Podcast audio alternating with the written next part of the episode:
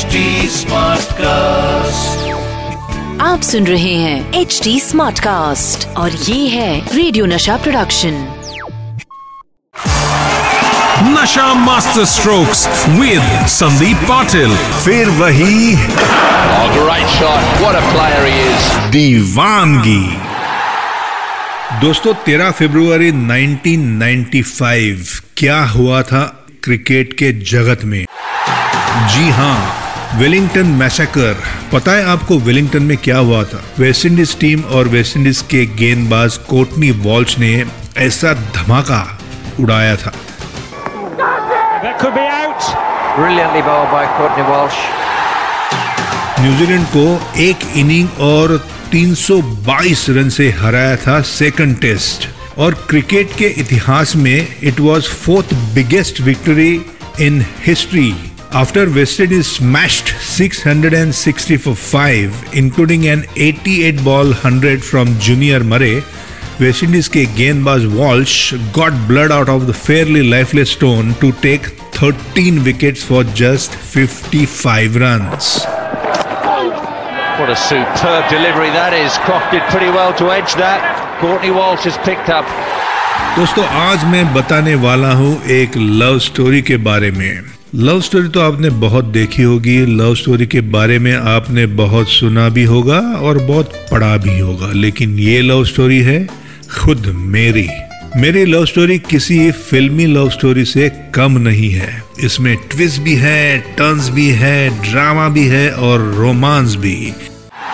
मेरे तरफ़ से लव मैरिज एक I had a very bad marriage my first marriage was very bad जिसके बारे में बात नहीं करना चाहूँगा because I don't want to hurt sentiments of my first wife नसीब में लिखा हुआ था शायद जो होना है वो होता है। कोशिश ज़रूर की मैंने बचाने की लेकिन हुआ नहीं। डिवोर्स uh, के बाद जब अ, दूसरे शादी की बात हुई तो मेरे, खास करके मेरे माता पिता बहुत इंटरेस्टेड थे कि मैं सेटल हो जाऊँ जल्द से जल्द। तो मैंने माता पिता को कहा कि मैं ढूंढूँगा लड़की और मैं शिवाजी पार्क जिमखाना, हमारी पाटिलवाड़ी, हमारा घर और शिवाजी पार्क का जो डिस्टेंस है, जो दूरी है, वो शायद दो मिनट की होगी। तो हर शाम शिवाजी पार्क जिमखाने का जो एंट्रेंस है, वहाँ एक झाड़ हुआ करता था। उस झाड़ को, ऐसा चिपक के मैं हर शाम को खड़ा होता था और हमारे दोस्त भानु शेट्टी हो, डॉक्टर प्रताप राउत हो, अरुण वस्त हो, भरत नाटकर्णी हो, सारे जो हमारे विनया धुरी हो, लेट रमेश मांजरेकर हो, सारे इकट्ठा होकर गपशप लगाते थे। और उस दरमियान तीन लड़कियाँ ऐसे हर शाम को राउंड लगाती थी। और उन तीन लड़कियों में से मुझे एक लड़की बहुत ही प्यारी, बहुत ही पसंद आई। तब से मेरे मन में मैंने ठान मारी कि मुझे अगर शादी करनी है तो इसी लड़की से शादी करनी है। ये लव स्टोरी में आगे क्या हुआ बताता हूँ। मेरे माता पिता ने पूछा कि क्या आपने कुछ लड़की देखी है? तो मैंने कहा कि हाँ मैंने देखी है एक लड़की और शिवाय पार्क में ही राउंड लगाती है। तो उनकी यू नो कली खुल गई। तो बोलते कि कल हम भी शाम को आके फील्डिंग लगाते हैं। जिमखाना का जो कट्टा है हमारा, जो फ़ेमस शिवाय पार्क का कट्टा है, वहाँ पे ना सिर्फ़ मेरे फादर और मदर बल्कि मेरी सिस्टर एंड मेरे ब्रदर इन वो भी आके बैठ गए। तो उन्होंने मुझे कहा, इशारा करना जब ये लड़की आएगी तब। तो ये तीन लड़कियाँ जैसे चल के आने लगी कि मैंने इशारा किया कि ये बीच वाली, जो उनमें सबसे ऊँची थी वो। तो उन्होंने देखा, फिर शाम को जब घर में लौटा तो बोली, बड़ी अच्छी और बड़ी प्यारी, सुंदर लड़की है। तो नाम क्या है? ऐसे, नाम पता होता तो मैं आपको बोलता ना। तो मैंने आपको दिखाया, अभी आप ढूंढो, आप पता करो कि कौन है करके। तब हमारे दोस्तों में भी ये बात चलती थी। तो हमें पता चला कि एक अवी नाइक करके एक जिमखाने का ही मेंबर है वो इस लड़की के पिता को अच्छी तरह से जानता है। तो उन्होंने बोला कि आप जाके बात तो छेड़ो। तो ये अवी नाइक ने जाके बात छेड़ी फिर अ, मैं रिएक्शन जानना चाहता था। तो अभी ने बोला कि हाँ मैंने बात तो की है और फादर तो खुश नज़र आए ऐसा मुझे लगता है।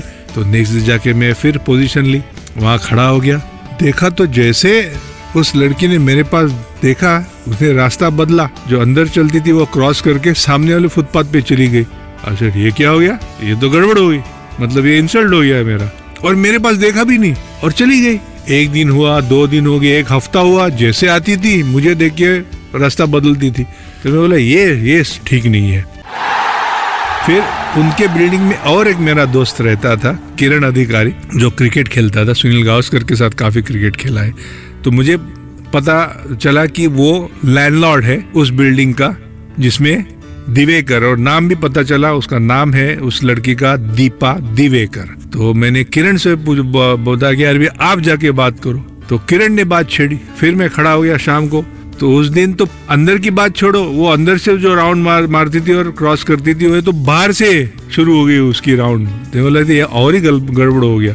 मतलब इसका ना है। तो मेरे पेरेंट्स ने कहा कि शायद उसको इंटरेस्ट नहीं है। तो मैंने कहा कि नहीं, उसको इंटरेस्ट नहीं है, पर मुझे मुझे इंटरेस्ट है उसका क्या? ऐसी क्या चीज़ है मुझमें कि जो उसे पसंद नहीं है? ऐसे तीन चार महीने निकल गए। फिर मेरा बिज़नेस पार्टनर अविनाश कर्णिक ने पता लगाया कि वासु परांस पे जो हमारे बहुत ही बहुत ही करीबी रहे हैं, जो दादर यूनियन क्लब के कप्तान हुआ करते थे, मेरे फादर के साथ खेले हुए बहुत ही बड़ा नाम, बहुत ही बड़ा काम उन्होंने बम्बई क्रिकेट के लिए किया है।